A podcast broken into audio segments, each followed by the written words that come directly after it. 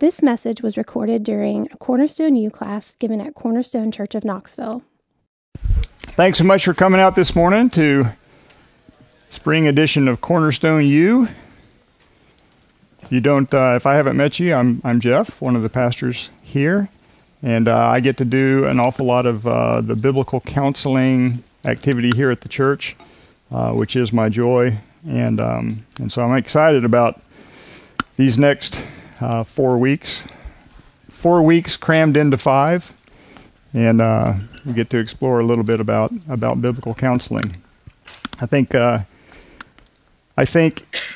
course is not intended to make us all biblical counselors. The course is not intended to solve all of the difficulties in our lives. But what the course is intending to do is to show you just how much God has revealed in His understanding of how our hearts work, and just how much power He has invested in His revealed Word. And as we consider life through the lens of Scripture, what we find is it makes all the difference. There are a couple of handouts. There's an outline and then also a diagram of what we'll be studying over these next 4 classes, the 3 trees. So we'll be referring to some of those things along the way, so if you don't have one of those, be sure to grab one. All right, well, let's pray real quick, and then we will launch right in. Lord God, thank you for your mercy that we have this morning. Thank you that we awake to find that your mercies are new again today, that you are available to us, that you bid us to come freely to the throne of grace, because of the gospel of our Savior. Lord Jesus, thank you that we have access to the Father because of your perfect work. Pray that you would attend to us by your Spirit this morning, that you would reveal yourself as we consider your word in many ways, that you would build faith for your attending to us and your grand plans for our lives, for your glory. We pray in Jesus' name. Amen. All right, what would it be like to be like Christ? In our thoughts, in our emotions, our desires, and in our spiritual strength, what would it be like to be like Him? What would it be like to face our circumstances, our successes, and our failures like Christ? What would it be like to interact with each other like Christ? Well, what if I were to tell you that is exactly the will of your Heavenly Father for you to enjoy? Now, do you think about that often enough? Do you dream of a day when you will have set aside every weight of sin and personal weakness to exist like Him, to be changed? I'm not like that yet, but the promise is that He is going to make me more like that throughout my life. His promise is that I am going to be changed. Now, biblical counseling is all about the business of helping people to grow to be more like Christ, and we know that God desires that for us. So here, 2 Corinthians 3:18. And we all, with unveiled face, beholding the glory of the Lord, are being transformed into the same image from one degree of glory to another. For this comes from the Lord, who is the Spirit. So biblical counseling seeks to appreciate that there's a way that God intends to encounter His people, to reveal His glory for us to behold, and that He changes us through that. He changes us by revealing Himself to us, and He changes us by using what He has given to us. He has given us a relationship with Jesus Christ, and He changes us through that. So hear the words of our Savior through the Apostle Paul in Ephesians 1. Blessed be the God and Father of our Lord Jesus Christ, who has blessed us in Christ with every spiritual blessing in the heavenly places, even as he chose us in him before the foundation of the world, that we should be holy and blameless before him. In love, he predestined us for adoption to himself as sons through Jesus Christ, according to the purpose of his will, to the praise of his glorious grace, with which he has blessed us in the beloved. In him we have redemption through his blood, the forgiveness of our trespasses according to the riches of his grace, which he lavished upon us, in all wisdom and insight, making known to us the mystery of his will according to his purpose, which he set forth in Christ as a plan for the fullness of time, to unite all things in him, things in heaven and things on earth. In him we have obtained an inheritance, having been predestined according to the purpose of him who works all things according to the counsel of his will, so that we who were the first to hope in Christ might be to the praise of his glory. In him you also, when you heard the word of truth, the gospel of your salvation, and believed in him, were sealed with the promised Holy Spirit, who is the guarantee of our inheritance until we acquire possession of it, to the praise of his glory. Blessed in Christ, chosen in Christ, holy and perfected in Christ, redeemed by Christ, forgiven in Christ, given access to mysteries in Christ, heirs in Christ, secure in Christ. What a relationship. What an amazing thing that we have been given. What incredible power and promise exists in those opening verses from Ephesians 1. There is power, there is access to the Holy Spirit at work within us because of our relationship with Christ. Because we are in him, we have access to something amazing. Secondly, biblical counseling understands that God is changing us through our relationships with other Christians. So now we'll go from chapter 1 of Ephesians to chapter 4 of Ephesians and listen to this.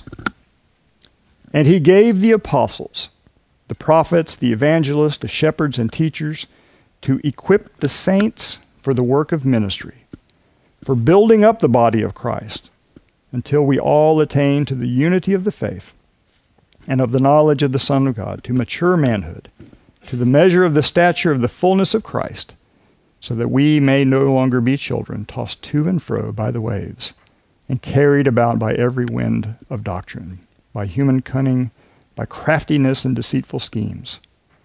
Rather, speaking the truth in love, we are to grow up in every way into him who is the head, into Christ, from whom the whole body, joined and held together by every joint with which it is equipped, when each part is working properly, makes the body grow so that it builds itself up in love. So we have our relationship with Christ, and we have our relationships with each other. Far from an understanding that dealing with the challenges of our lives is best done by experts outside the church, good biblical counseling understands that the whole body of Christ exists to build itself up, and to build one another up. And it supports that work. Apostles, prophets, evangelists, shepherds, and teachers are given to the church to help encourage and equip ministry throughout the church. So biblical counseling holds that real change occurs as we come alongside one another in times of need. So it's more than just providing solutions to problems that you face. It's about helpful conversations that suggest what God may be doing in your character in the context of the problems that you face. And it has a biblically based model for understanding the heart and how it's changed. And that model comes from Jeremiah 17, and we call it the three trees. And this is going to be the thrust of the class these next few weeks.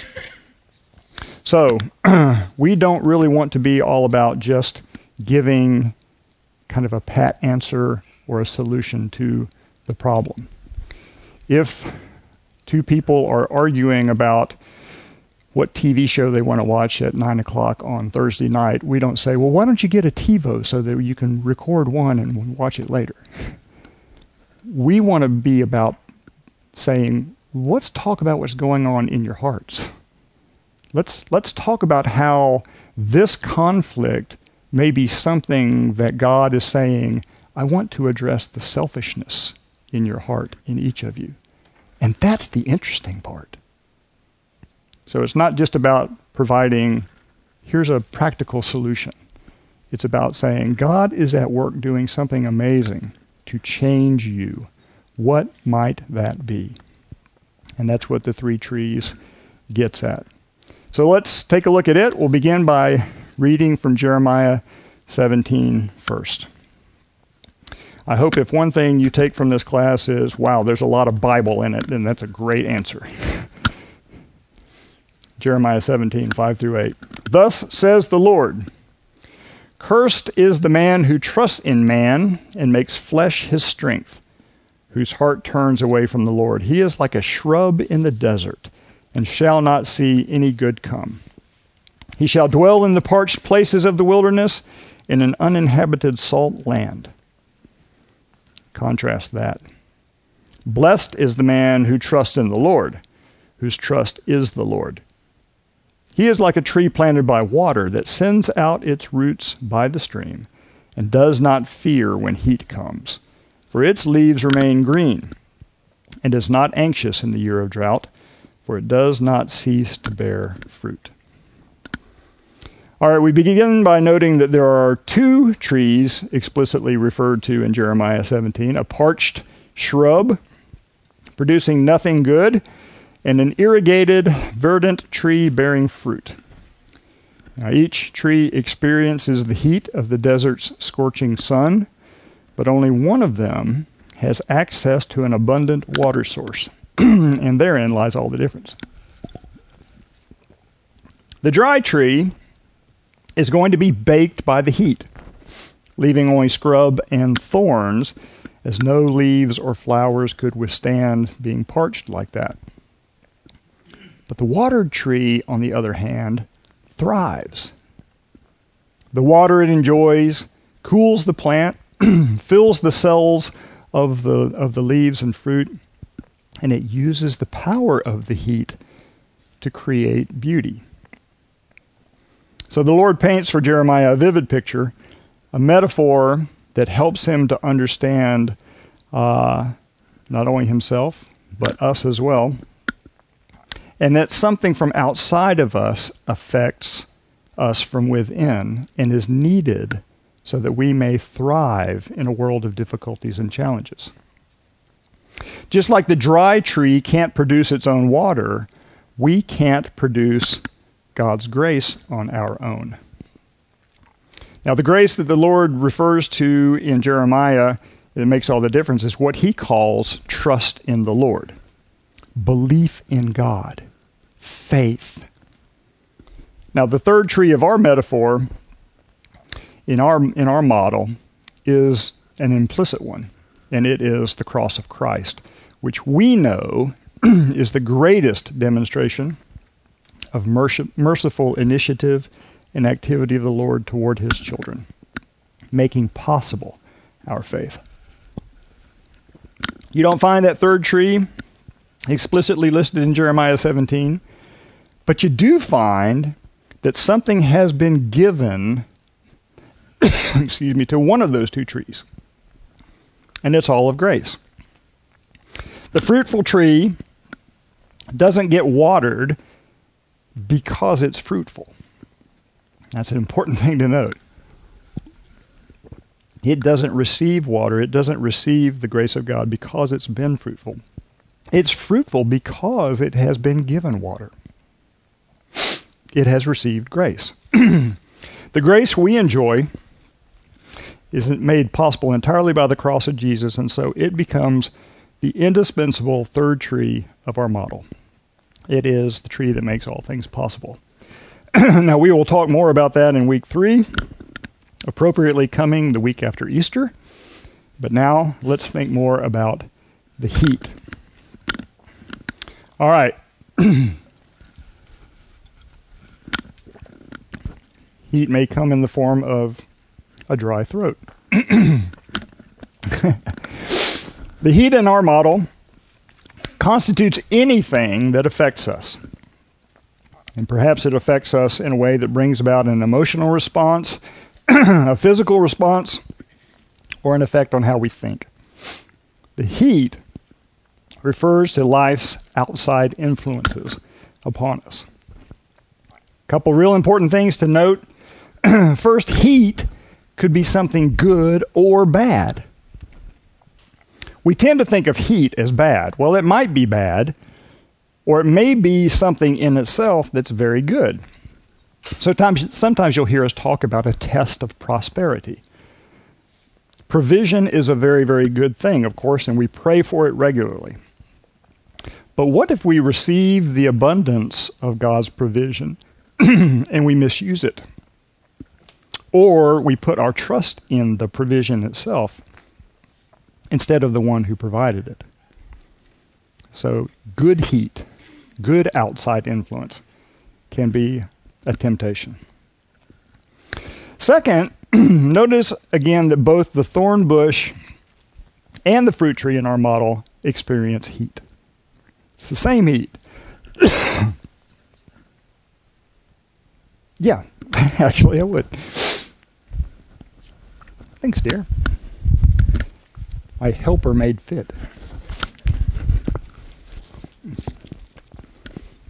All right, so notice that both the thorn bush and the fruit tree experience the same heat. Now, sometimes the mistake is made to treat the thorn bush as an unbeliever and the fruit tree as a Christian. So you can look on the notation even on your three trees handout, and you see that the notation under there is Luke 6. Well, here's Luke 6 and Jesus' words, and you can see how easy it would be to make this mistake. So Jesus says, "For no good tree bears bad fruit, nor again does a bad tree bear good fruit, for each tree is known by its own fruit. For figs are not gathered from thorn bushes, nor are grapes picked from a bramble bush. The good person out of the good treasure of his heart produces good, and the evil person out of his evil treasure produces evil. For out of the abundance of the heart, his mouth speaks." So you can see how you could look at this model and think, well, there was a time that I was a thorn bush, but then because of the cross of Christ, I now am a fruit tree. And so, or, you know, and I feel sorry for those people who aren't believers because they're just thorn bushes, whereas we are fruit trees. That would be a simplistic way of understanding Jesus' word, and we don't want to take his words simplistically. What the model is showing is that in each of us, there exists a good person and an evil person. Now, our hope is that the good person within us grows and the evil person diminishes in our lives, and that's the promise that God has made for us. Now, ultimately, there will be a clear division of all the evil persons who are unbelievers, whose evil will no longer be tempered by God's common grace toward them, and the good persons who are God's people, whose sins will be no more. But until that time, each of us has a war waging within us. Now, neither can we conclude that unbelievers just experience bad heat and Christians experience the good, obviously. We all know that from our own lives.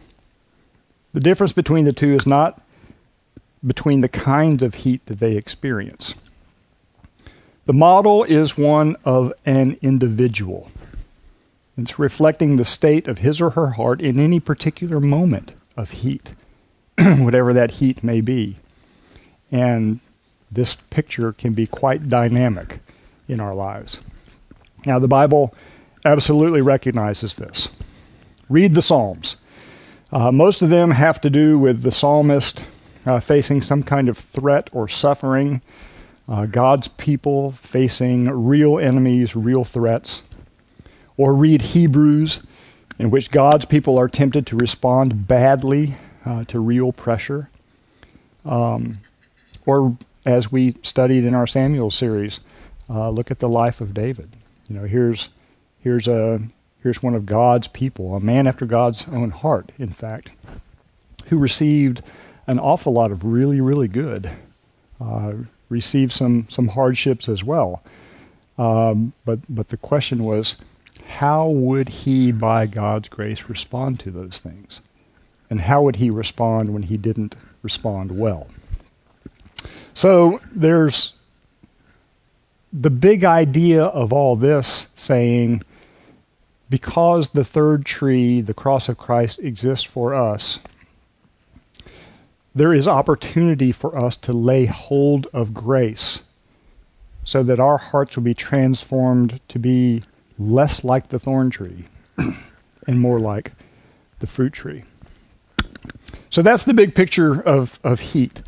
There are some kind of categories that I think are helpful to think through, and we'll run through some of that. But the big picture is make sure that you look at this diagram as this is a snapshot picture of a heart. And what I want to do is to say, whatever the heat may be in this moment, how is it that I'm responding? And what does the cross of Christ offer as a potential for me and how I may respond? All right, some categories about heat that we ought to take a look at. And I'm sure that you're going to recognize how some of these play into your life as well.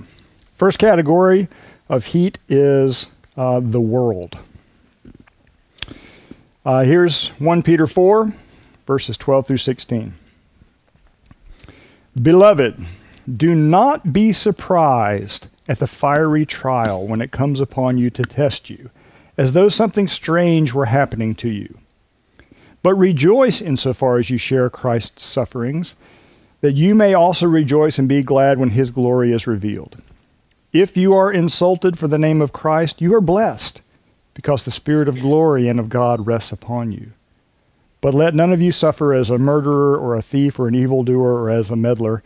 Yet if anyone suffers as a Christian, let him not be ashamed, but let him glorify God in that name. So don't be surprised that the world is aligned against you.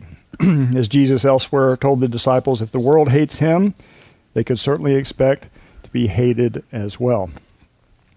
Now, Peter wrote to a church under overt, obvious persecution. Now, while we don't face the Romans in the same way that they did, we do face an enemy just as sinister, perhaps only sneakier.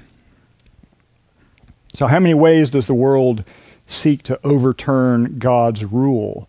And how difficult does the world make it on us to walk in accordance with what God has said, to walk as Christians in this world opposed to us? The world makes, for example, materialism very attractive. It wants us to trust in stuff, and it does a great job of making stuff seem trustworthy. There is a reason why those folks on Madison Avenue get such big paychecks. The world is increasingly bold in rejecting God's design for sex and gender. You see that all around us every day. We're inundated with it. The world has a consuming focus on health, both physical and mental. And it has a deficient appreciation for its ability to cure. And when it can't, its only real answer is merely alleviating symptoms. The world's focus on health boils down to coping. It's therapy over life change so much. And that's a challenge to us. to face all that the world is proclaiming to us all the time.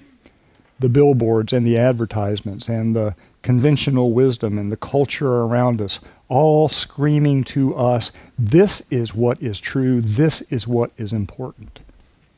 And if we're not careful, that still small voice of God gets drowned out in all of that noise. So there's a challenge from without, but what about challenges from within? So second category, first one was the world, second one is the flesh. And let's consider Romans 7. This is verses 15 through 20. I do not understand my own actions, for I do not do what I want, but I do the very thing I hate. Now, if I do what I do not want, I agree with the law that it is good. So now it is no longer I who do it, but sin that dwells within me. For I know that nothing good dwells in me, that is, in my flesh. For I have the desire to do what's right, but not the ability to carry it out. For I do not do the good I want, but the evil I do not want is what I keep on doing. Now if I do what I do not want, it is no longer I who do it, but sin that dwells within me. My remaining sin is not interested in the things of God. Now, it may participate in some things of God only as it sees a fraudulent opportunity, like church as a social club or a business or networking center or whatever. So sometimes you can see the falseness in so much of, for example, the Church of the Bible Belt. It's really not easy to do battle against this. My flesh does not want to grow in the things of God because it knows that God intends to put it to death ultimately. And furthermore, I'm just lazy. I just really like to have things be easy. And this is a struggle. This is a battle. And here's where good things, heat as good things, may have their greatest effect. I really like provision. I like the good things that come to me, and I like to enjoy them, and I begin to clamor for more of them. And I can understand good things like God's provision wrongly, and I can misuse those things. The problem is we just so often take the easy route and therefore respond badly to what we encounter. So pleasant or hard circumstances, the effects of heat on our flesh can include things like good intentions falling by the wayside, bad habits continuing. You can hear that throughout what Paul says in Romans 7. I don't understand this. Why can't I do what I want to do? And why do I keep doing the things that I don't want to do? You know, it's almost like he's saying, you know, I'm a grown-up for Pete's sake. Doesn't it seem like I ought to be able to have some self-control, that I ought to be able to make a decent New Year's resolution and stick to it? Why do all these things so often fail? Well, it's because my flesh is not interested in the things of God. My flesh battles against. And so when outside influences come to me in the form of heat, a secondary kind of heat arises in what my flesh desires to do in response to my circumstance. All right, so we've had an outside influence that's impersonal, an inside influence that's very personal, and we have another outside influence that's also personal. We have a personal enemy who is the devil. Our friend Peter again helps us to be aware. So here's 1 Peter 5, verses 8 and 9. Be sober-minded, be watchful. Your adversary, the devil, prowls around like a roaring lion, seeking someone to devour. Resist him, firm in your faith, knowing that the same kinds of suffering are being experienced by your brotherhood throughout the world. Whose little voice is that suggesting to us all sorts of wickedness? A voice that does things like deny the dignity and value and beauty of a redeemed child of God. A voice that undermines the work and efforts that are meant to glorify God and serve His people by the redeemed children of God. It's really very interesting to talk to pastors about this last thing, for example. It's remarkable how common it is for us in this battle and to hear basically something along the lines of, "You're a fraud. You're wasting your breath. You've got better things to do than pretending that you can serve the church." Now, I know you all hear things like that as well. You're a terrible husband, father, leader.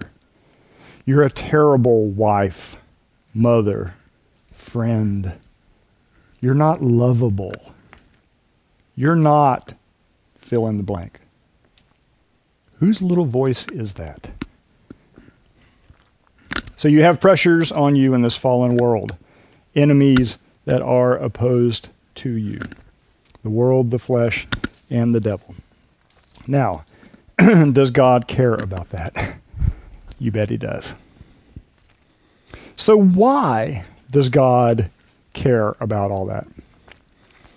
Would you be tempted to think, or have you thought in the past, that the reason your Heavenly Father would be at work in your life is because He's just kind of disappointed in your shortcomings?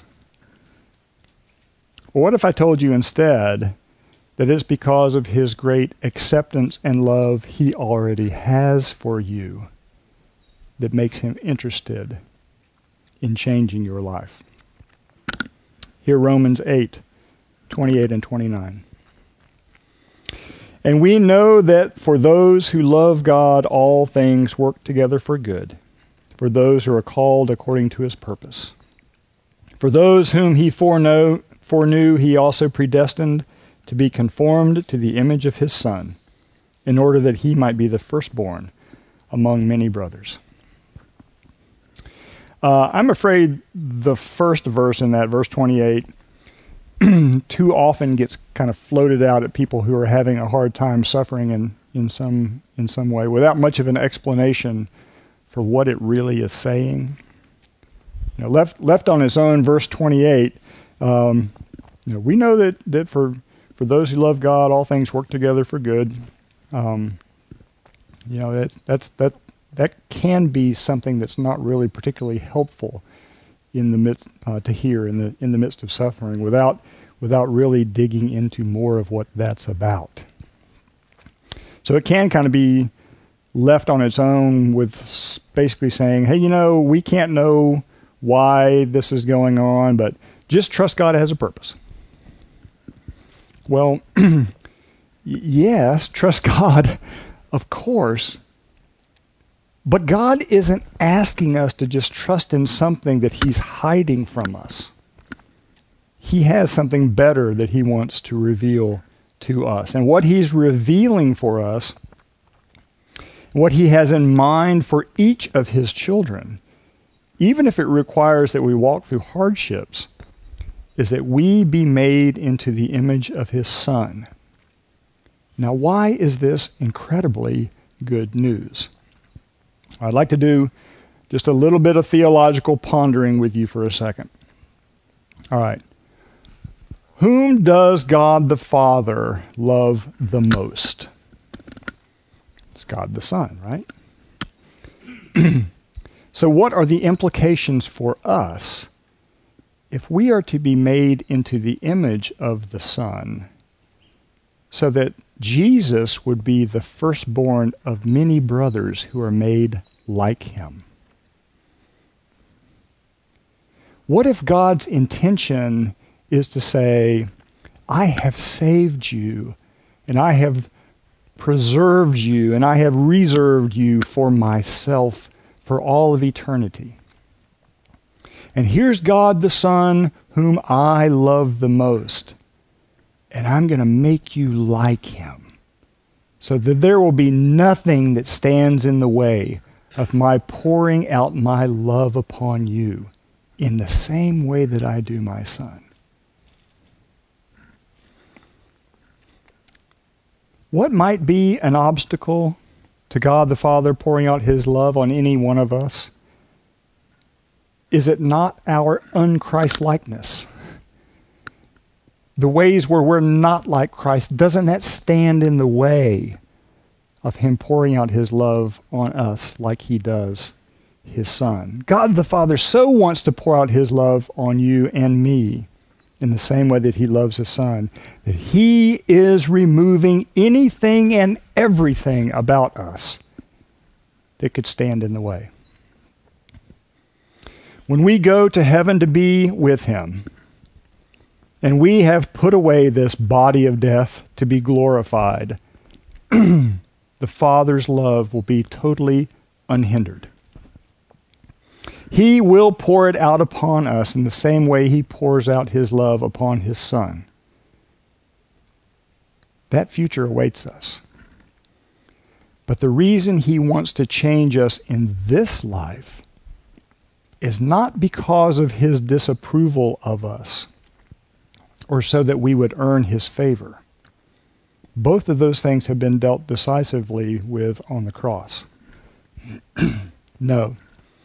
He desires that we change in this life so that we would have an ever-growing amount of glimpses into that love that is to come. As we grow to be more like Christ, our experience of the treasure in the field, our communion with God himself, only grows. As we walk more in step with the Spirit, we will know more of the fruit of his presence. Now, does that fruit sound appealing? Love, joy, peace, patience, kindness, goodness, faithfulness, gentleness, self-control. These are the things that come from our communion with God. And as we grow to be more like Christ, we will see and experience them more and more.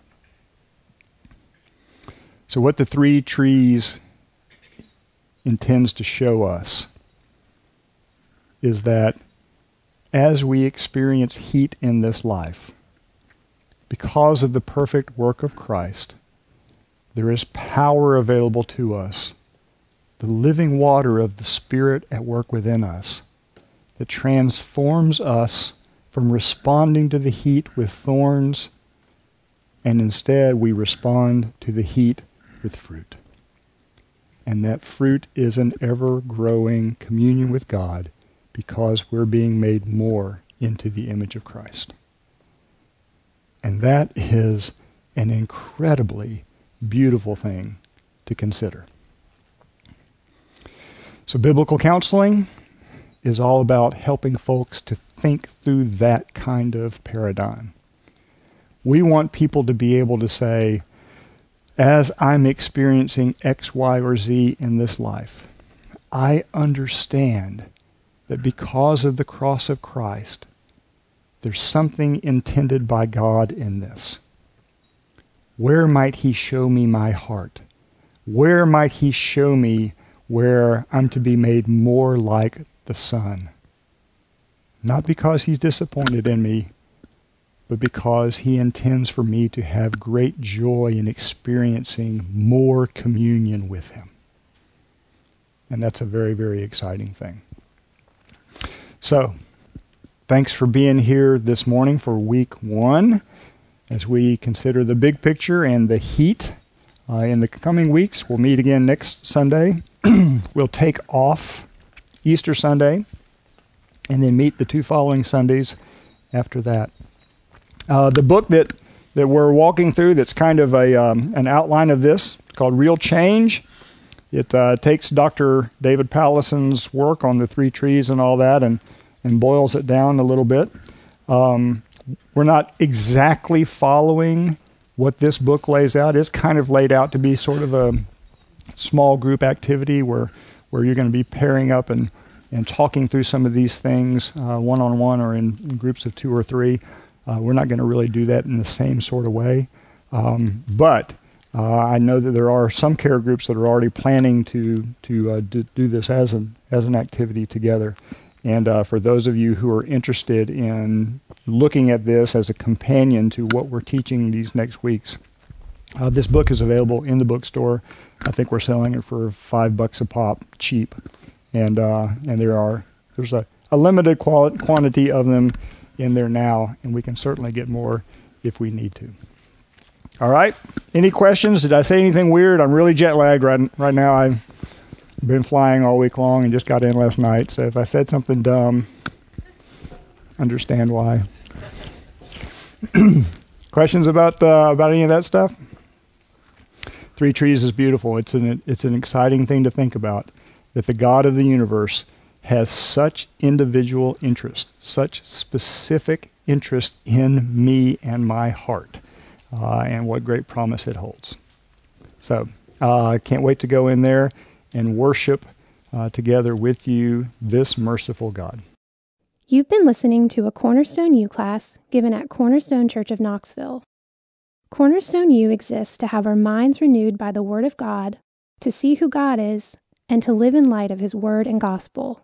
To find out more about previous Cornerstone U classes, visit us on the web at www.cornerstonechurchofknoxville.com/cornerstone-u.